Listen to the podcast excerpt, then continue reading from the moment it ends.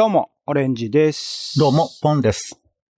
世の中全部種にしよう種ラジ、よろしくお願いします。よろしくお願いします。種ラジは毎日の興味の種をあなたと一緒に拾うポッドキャストです。お相手は東京の街をふらふらマイペースに散歩するお天気散歩人のポンと。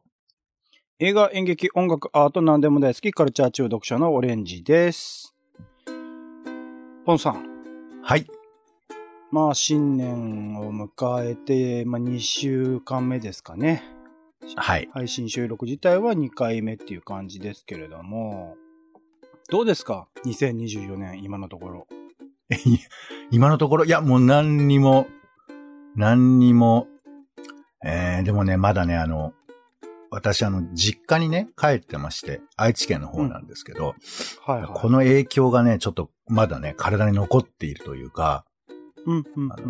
先週末も今週も、なんかどこにも出かける気もしないというか、はいはいはい。そんな感じですよ。あ、今もじゃあご実家にいらっしゃる？あ、いえ、うんそうじゃなくて、戻ってきた後の話です。あ、なるほど。戻ってきたけど、ちょっと疲れちゃったのかな、気分的にね。体はそこまででもないんですけど、うんはいだからこのままの勢いでどこにも行かなくなっちゃうのは怖いなっていう気持ちもありますけどね。もう通常モードで仕事は始まってる感じですよね。仕事はそうですね。はい、同じ、いつもと同じような感じです。なるほど。僕もまあそんな感じで、まあ僕実家に帰るっていう概念がないのであれなんですけど、まあ通常通り年末年始みたいな感じで、えー先週もね、ちょっと話しましたけど、いいろいろとね、テレビ見たりとか、あとは映画は見に行ったので一応出かけてはいるかなっていう感じなんですけど、僕、あの、昨年末ですかね、あの、うん新しく仕事始めるって言ったじゃないですか。ああ、なんか新しい仕事がね、始まったと聞きましたよ。で、まあ、シェアハウスを運営するって話があったんですけど、はい。それが僕年始早々なくなりまして、あんまり聞聞いちゃいけない。その仕事丸ごとなくなったってこと？なんか細かく変わったってわけじゃなくて。そうなんです。丸ごとなくなったっていうところがあって、はい、はい結。構ね、あの、まあ、昨年、まあ、いろいろと、うーん、まあ、正直な話、ストレスっていうかね、いろいろと考えることが多い仕事ではあったんですよ。思いのほか。準備してるとは言ってたよね。最初ね。そうそうそう。準備段階を昨年末ぐらいからかな、やっていたところではあったので、で、新年に入っても、いろいろとまあそれの準備とかで、なんか、思うところがいろいろあって、まあ向こうとの話し合いの末、まあ今回はご縁なかったっていうことでっていう話になったんですけど、そういうまことか。はい。そうなんです、そうなんです。なので、まあまあ、いずれね、シェアハウスとかを運営したいなっていう気持ちはもともとあった人間なので、いずれもしかしたらまたやることはあるかもしれないけど、今のところはなくなったというタイミングでですね、まあ、はい。そういうこともあり、まあ、他にもちょいちょいね、それこそ、まあ、地震のこともあったりとか、新年いろいろと早々に事件とかもあったりしたので、ちょっとうつうつとした気分。まあ、それって結構、あの、直接的にっていう、僕はだからそんなにその地震が起きた時に、なんか自分の中で大きなショックを受けているんだっていう実感はなかったんですよ、正直言って。まあ、はい。あの、もちろん、あの、それこそサッカーの日本代表の試合を見ていて、その直後でっていうことで、一時的なショックはあったし、あの、うんあーってずーっとテレビを静かに見守ってる感じはあったけど、なんかそこがすごく深い、自分自身の深いところまで影響を及ぼしてるとはあんま思っていなかったっていうところだったんですね。で、先週はいもまあそんな感じのトークを多分してると思うんですけど、思いのほかなんかそういうもの、いろいろ細かいところ、自分自身のことと社会的なことの問題みたいなものがどんどんどんどん、なんか積もり、積も重なっているんだなっていうことをちょっと感じるところはあって、結構、なんだろう、メンタル面がぐらぐらぐらぐら来てるなっていうのを実感したのがなんかこの2024年なんですよね。始まってからずっとなんかそういうのが少しずつ少しずつ積み重なって、時々ポジティブなこともあるけど、みたいな感じで積み重なっていくっていうのを感じて、で、その上で、今年あの、まあ、2020、まあ、2023年の振り返りみたいなところで、まあ、うん毎年これ、まあカルチャー中毒者って言ってるぐらいだから、ちょっと映画とかドラマとかを見てる量がめちゃくちゃ多いなってことを、まあ毎年この時期は感じるんですよね。カルチャー年間まとめで何本見て、その中からベストを決めるみたいなプロセスを経るので、なんとなくその自分自身がどれだけ見たのかっていうことを実感して、あまりに多すぎるっていうか、まあコスト面もそうだし、時間何面も本ぐそうだし。らい見てるんですか？映画とか。じ映画で言うと配信含めて400本見てました、去年は。いや、すごいよね。一日だ一本以上見てるってことでしょ？はい、配信含めると。映画だけってことは、その、ドラマとかまた別ってことですか？そうなんです。ドラマとか、えー、他のコンテンツとかも含めると、ちょっとまたとんでもないことになってたなっていうのは、後から、あそ、そんなに見てたみたいな感じで、振り返って思ったところでもあり、すげえな。そう。なまあ、なかなかすごいことになってるなっていうのも思って、まあ今年はちょっと抑えようみたいなことは思ったりしたんです。で、えっと、おそもそもにおいてそういうコンテンツを見る影響元といったら何かっつうと、僕ははいツイッターなんですよ、多分。まあ、ツイッターともしくは、まあ、ポッドキャスト、アフターシックスジャンクションとかの、まあ、カルチャーを紹介してくれるような、ポッドキャストの影響で見ている。まあ、もちろん自分自身で探しに行って、映画とかは公開日いつだろうみたいなのをチェックしていってたので、そういうのもあるんですけど、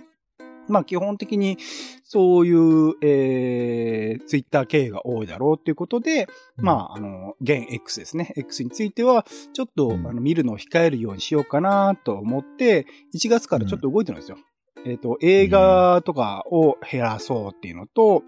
はい。えー、ツイッターを減らそうって思っていたっていうところだったんですけど、あちょっと質問していいですか？あ、いやあ、なんですかそれもさ、ツイッターで、その、映画を見てしまうっていうのは、そのタイトルとかさ、まあ、宣伝とかはタイムラインに上がることはあると思うんですけど、うん。お、これ見ようって思うっ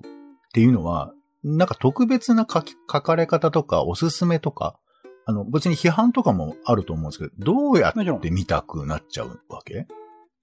やっぱりその自分自身がチェックできていなかった作品についての評価っていうものが、まあ感想とかね、普通に流れてきたりするので、うんそういう映画の感想とかがいくつか積み重なってくると、あ、これ見なきゃいけないなって思、思わされる。これは一応、まあそういう、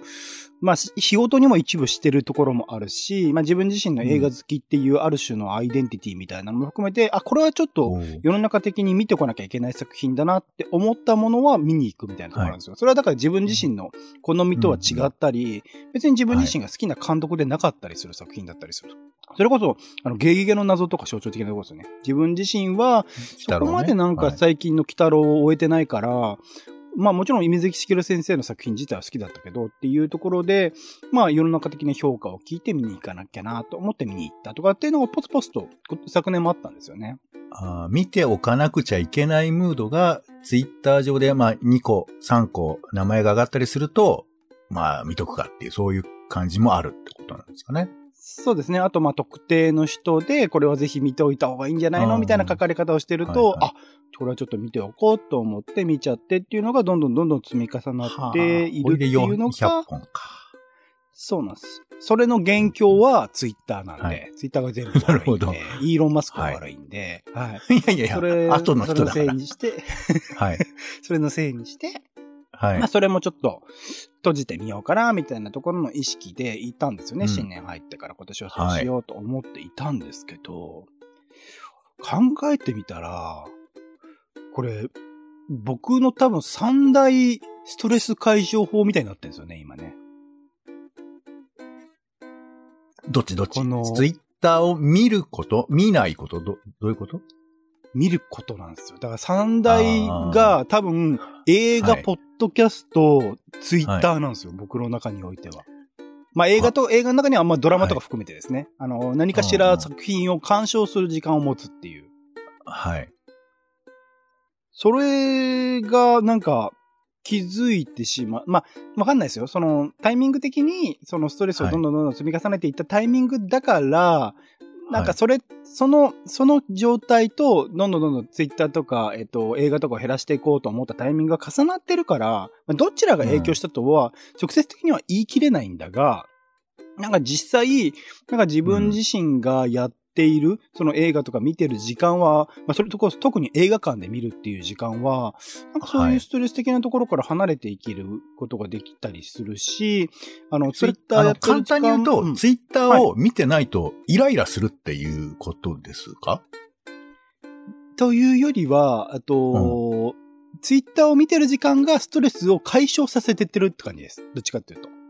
ないでとあれっていうんじゃなくて、うん。今年は見ないようにしているわけでしょ？おそらく。そうなんです。で、見ないと、どういう現象が起こっているの？そう、見ないとっていうよりは、なんて言うんだろうな。どんどんどんどんこう、すあの、まあ、さっき言った通り、複うんあの、いろいろな要素が重なってる状況なので、あの、うんうん。なってるんだけど、まだ特定はできないけど。何も、そう、ん何もしていないけれども、どんどんどんどんストレス値が上がっている中で、ツイッターを見てる間だけは、それがちょっと下がる感じなんですよね。あ、じゃあ、やっぱ日々ちょっとずつ上がってるかなみたいな感じもあるのかなもしか、もしかするとだ今、今年については日々上がってるから、だからわかんないです。まあ、全くゼロの段階のところでは、あの、検証し、えしてみないとわからない？全くゼロはでい、フラットな状態で、あれストレス溜まってるなっていう時に、ツイッターをやってみたらどうなるかみたいなことを検証しないとわかんないかもしれないけど、今の感覚で言うと、どんどんどんどん、はあの、新年入ってから上がってたところで、あの、ツイッターをやってるタイミングが触ってる感じはあったので、これはなるほど自分自身にとっては、あの、ストレス解消の一つ、もちろん、あの、ツイッターの、あの嫌な感じの、えー主張をしている人とかを見ると多分ストレスは上がってるんだと思うんですけど、まあ、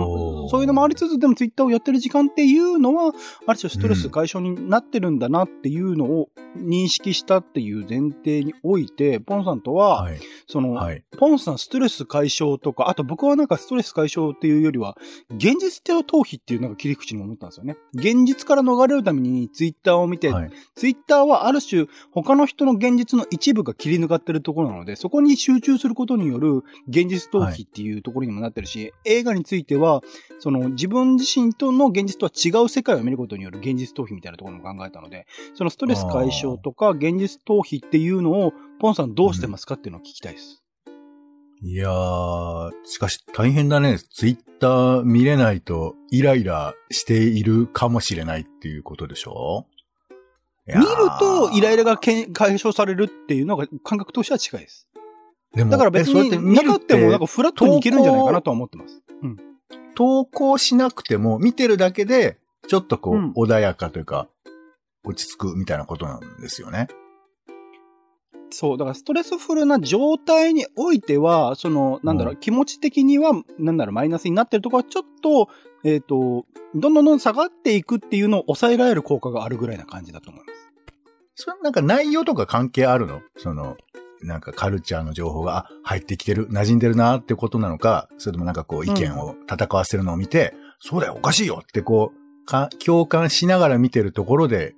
あ心が落ち着くところ。なんか内容は関係ないんですか？まあ、犬猫じゃないですか？あえ猫犬か？話が。僕にとっては。いや、もう、あ、じゃあね、じゃあ別にそうインスタで犬猫を見るのと同じってこと？犬、犬ちゃん、猫ちゃんを見るのと。だから全部福士スポンさんが今言ったような、あの、まさすがにバトってるのはあんまりですけど、うんうん。なんか他の人のなんか面白い意見とか、そういうのを見てるのもそうだし、えー猫様、犬、犬畜生どもの、その、ものを見るあの、動画を見るっていうのはもしかしたら自分自身に何かしらっていうの。だから本当いろんな要素だと思います。ツイッターもいろんなものがあるとでその時、いいねとか、リポストとかはするの。それはあんまり関係がない。それはまた別の話なんですけど、自分自身のそのタイムラインをより良いものにするにあたっては、いいねとかリツイートをちゃんとリアクションとして見せた方がいいっていうのが分かってきたの。じゃないと、なんか海外のよくわかんないいツイートをパクってきたようなアカウントの投稿が、あの、はいイーロン率いる X 軍団は、どんどんこれいいっしょ、はいこれいいっしょって、What's up, What's up ってこう送ってくるんで、それをなくすためには自分自身はいいねとかリツイートをちゃん、リ,、まあ、リポストっていうのなんですけど、それをしなきゃいけない。なっていうのを、はい。わ学んできたねや、やるようにしてます。ちょっと。いや、俺、ふ増やしました、全くしないからさ、いいねとか。だからそういうことに関わること自体すごいなと思うけど、あ、じゃあそういうことをやりながら落ち着きが、まあ、時に手に入ったりとかするってことですね。そう私はね、あの、まあ、ストレスですって、あの、なかなか、はい、ストレス溜まりましたって言いづらいけど、でも、うん溜まってるなって思うと、最近はね、あの、まあ、あの、ゼルダの伝説とかをさ、あの、始めたわけ。Tears of the Kingdom を。で、その勢いに任せて、いくつかこう、スイッチでソフトを買っちゃったんですよ。あら、来てますね。そう。で、なんか面白そうなゲームいくつかダウンロードして、その、ずっとやりたかったけど、まあそれこそあれよ、その、世間でちょっと流行ってて、面白いって言われてんだけど、やってないっていうのは、まあうん俺もちょっと同じ感覚かな、オレンジさんと。なんかゲームのことは一応カバーしておきたいという気持ちがあって、で、うんダウンロードして、んで、今やっているのが、まあ、で、やっているっていうかもうね、完全に、オレンジさんのツイッターと同じ、もう完全にはまり込んでしまいましたけど、ヴァンパイアサバイバーズっていうゲームに、もう今ね、時間がね、もう8割方取られてますよ。なんか、あ、僕もなんかの番組で聞いたことありますね。ヴァンパイアサバイバーズ。いや、はいこれがね、す、ちょっと、短めに言うならば、あの、うん。えっ、と、無双ゲームってわかります？なんか敵をいっぱいやっつけるような。うん。うん。あ、わかんないかな。あの、まあ、三国無双とか光栄テク、テクモ、光栄テクモが出してるゲームなんですけど、もうとにかはいく、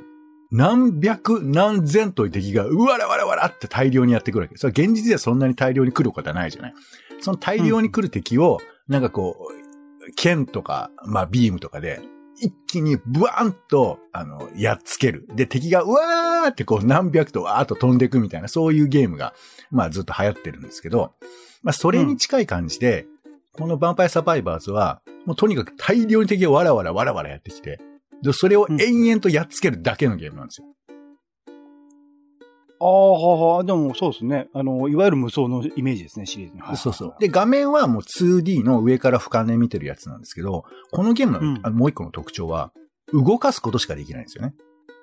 動かすことしかできない。はあは攻撃ボタンってないの。ずっと自動で攻撃してるのね。あ。はあはあはあはあ。だから、まあ、人から言わせると、逃げてるだけでも言えるんですよね。なるほど、なるほど。向こうからの攻撃に加わないように。はいはいはい。そうそう。で、延々敵がやってくる。延々敵を避けながらやっつけるっていうのを、30分間やるとクリアになるっていうゲームなんですね。うんうんうん。だけど、そのインフレがすごくて、もう敵がもうね、最初は2、3匹なのが、本当もう画面いっぱいに出てくるわけ。もう本当本当に画面パンパンになっちゃうぐらいずっと出てくるようになって。で、それを、時々手に入る、あの、レベルがアップすると手に入る武器がどんどん強くなるので、その武器がまためちゃくちゃにインフレするんですよ。ものすごい大量の爆弾とか剣とかが出てきて。それでやっつけるっていうだけのゲームなんです。何のストーリーとか謎解きとか全くない。えーっと、スペースインベーダーとかに感覚近い？いやー、まあ、でももしかしたらそれに近いかもしれないけど、もうそ、そこまでの何か緻密さみたいなのってよりかは結構もう、ん。いっぱい出てくるのをただやっつける。ただ避けるだけみたいな。だから方向キーしか使ってないしね。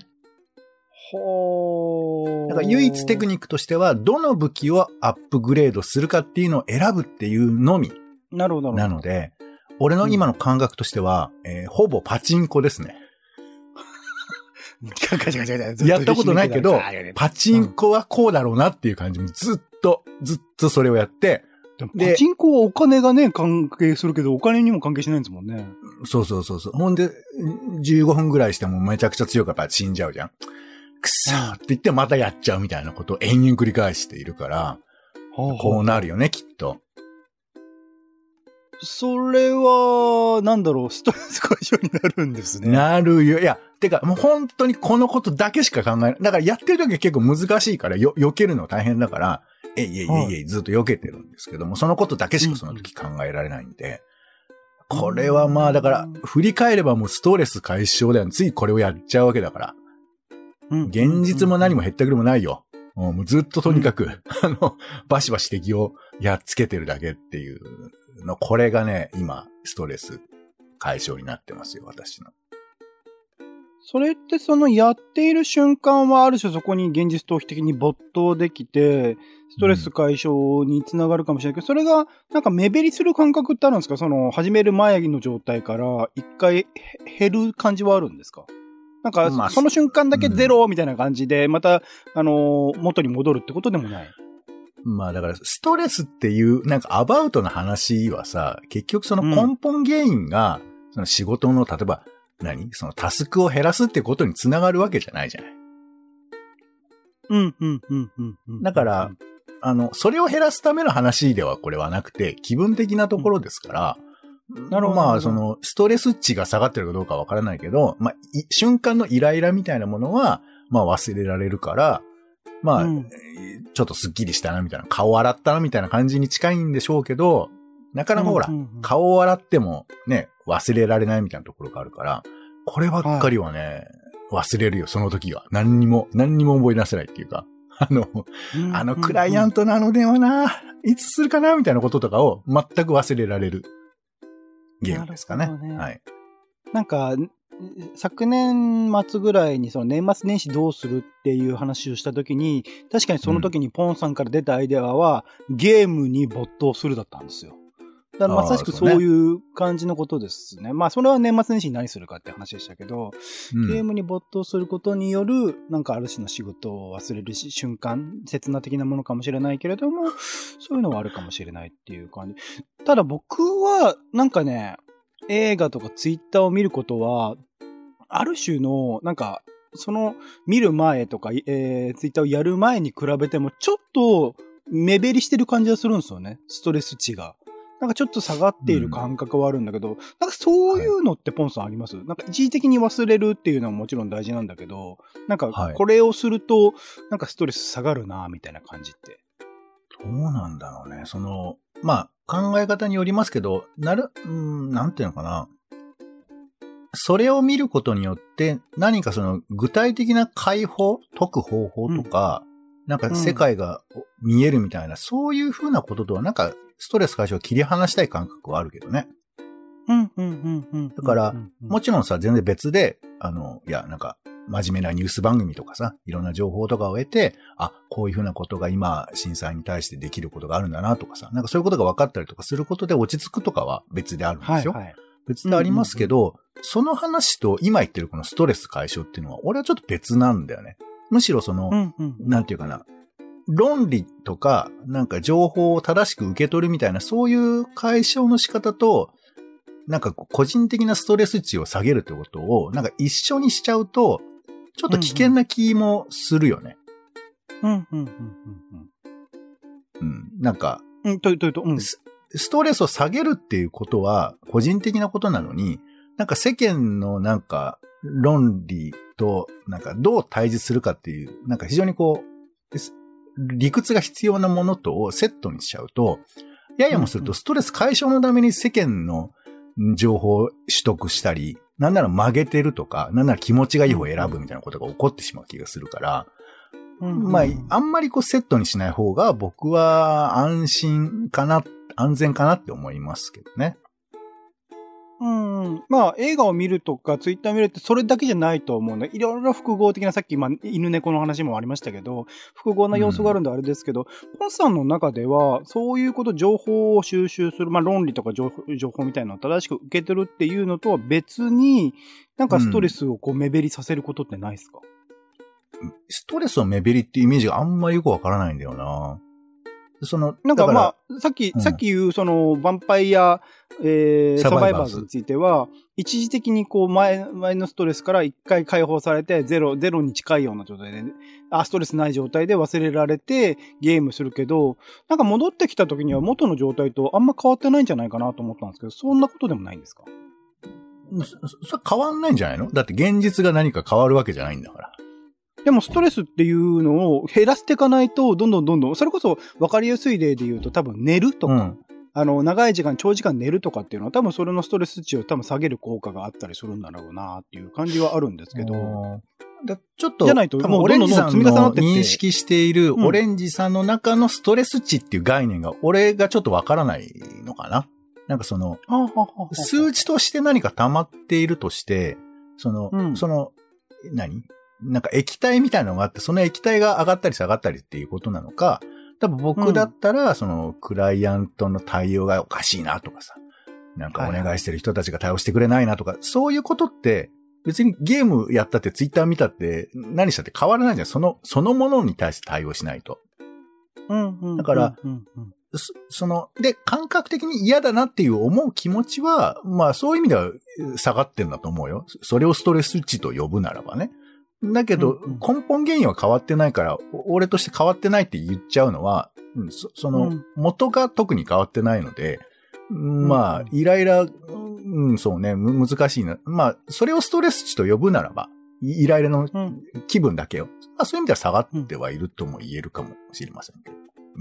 なるほど。じゃあ根本原因とそういう他のストレス解消みたいなものを切り分けた上で、ある種のその根本原因みたいなものを改善する、ストレスの根本原因としてのものっていうのを、なんかそれをどうにかすると思った時には、その問題、根本原因自体に向き合わないとっていう感じって感じ、ところですかね。それ以外のところに、あの、その、おなんだろう、改善みたいなのを求めてはいかないって感じなんですかね。まあ、うん、そう、改善は求めないけど、さっぱりはしたいから、あの、うんサバイバーズしちゃうっていうことですかね。なるほどな。他あります？なんか、そのサバイバーズ以外で最近。他、そうね、まあ寝るかな。もうやっぱり寝るが、あと食べるかな。うん、それが大きいかな。ああ、食べるってそういうさっぱり感ありますかやっぱり？うんまあ、なんかわかんないけど、体を痛めつけることで、あの、ちょっと忘れれる感じもあるよね。いやー、10時か、よし、豚骨ラーメン食おう、みたいなそういうのも、やっぱありますよ、多少は。なんか聞きますよね。夜にラーメン食って、みたいなので。あ、あんまりピンとこい。ないか。まあ、そういうのもなんかありますよ。僕次の日の体調が悪くなるんで、なんか、あんまりポジティブに働かないケースが。うん。だからやるってことよ。体調悪くなること分かって向かっていくって、そういうことね。そういうのってあるんですか？精神的なこう問題を抱えてる時に体調を壊すことによってみたいなのあるんですね。いや、壊したいた、だわけじゃないのよ。壊したいわけじゃないけど、ちょっとそういう細かいリスクを考えるとか、計算するみたいなことから解き放れ、解き放たれたいっていうのが一番でかいと思う。なるほど、なるほど。だから明日こうだからこうだなとか。自分がやりたいことをとにかくやるんだみたいな。そうそう。だからそういうなんか、あ明日こうなるからダメだとか、明日仕事があるし、明日打ち合わせがあるしとかっていうふうなことを忘れる、切り離すっていうことに一番大事さがあるってこと。だから悪いものを食べちゃう。ダイエットのこと考えてとかそういうこと一切忘れるってことに気持ちよさがあるってことだと思いますけどね。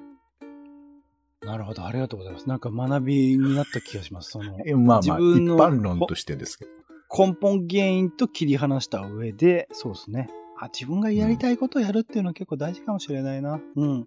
ということで、映画もツイッターも今年もね、引き続きやっていきたいなと思っておりはいます。。何本目標なんですか？一応、400本も。私200かな半分に減らそうかな。おーすごいうん大変だはいちょ。っと年間ベスト選ぶの大変だったんで、はい。ちょはい。っと、あのーそういう理由？絞っていきたいなと思っております。はい。種ラジオはツイキャスでライブ配信しているほか、Spotify や Apple Podcast などで週2回配信中です。お好きなサービスでの登録やフォローお願いします。更新情報は Twitter でお知らせしています。X ですね。また、番組の感想やあなたが気になっている種の話もお待ちしております。公式サイト種ラジ .com のお便りフォームからお送りください。Twitter でハッシュタグ種ラジ、ハッシュタグカタカナで種ラジで投稿いただくのも大歓迎です。ということで、お時間です。お相手はカルチャー中毒者のオレンジと、ヴァンパイアサバイバーズ流行ったのは2022年だそうです。えー、ちょっと遅れてるけど楽しいよ。お天気散歩人のポンでした。種ラジ、また。また。